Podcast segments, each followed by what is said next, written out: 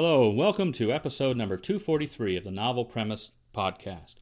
We're here in Maria Tarchova's today, a new Mexican restaurant in Arnold, Maryland, at the Baydale Shopping Center. I'm sitting here, I just ordered my food, and my waitress is Moisha. She happens to be from southwest Qatar in the alpaca farm regions. She's pleasant and has an endearing scowl, but that's uh, something I got over. She is a full time student at Annapolis University studying English as a ninth language. She's doing very well, she says, and hoping to graduate soon.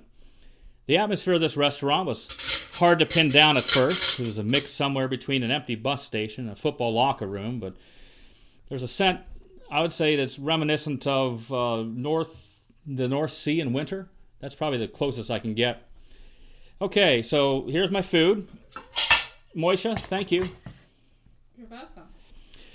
So I ordered uh, the taco tartare with fresh goose meat, and it looks like it uh, sounds. Uh, I'm not sure what goose meat would look like, but it's uncooked and it's in my taco, so I guess that's there. Uh, I have a side of habanero garlic rings. They look to be fried, and I have a dipping sauce that's uh, yellowish blue. I'm not sure what the seeds are in there. My, of course, my cream of mushroom soda to drink. Okay, so um, it looks nice. Food looks great. Um, I, am going to leave now. Uh, so thanks, Moisha. Um, you know, keep the change, okay? Thank you very much.